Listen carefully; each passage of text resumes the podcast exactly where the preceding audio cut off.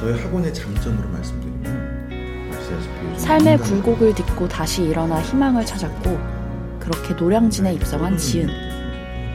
왜라는 본질적인 물음과 더불어 공무원 시험에 도전하기로 마음먹었지만 현실은 생각과 많이 다름을 느끼게 된다. 너무 감사한데 아, 아니요. 아, 차다듬고.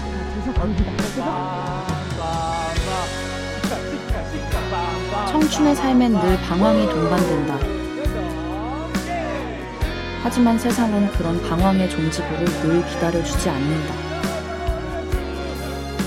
그래도 결국 나만 잘하면 인생사 다 잘 풀릴 것 같았던 우혁. 수술? 어느 쪽? 어느 날 자신이 나이를 먹어감과 동시에 부모님도 같이 늙어가심을 처절하게 느끼게 되는데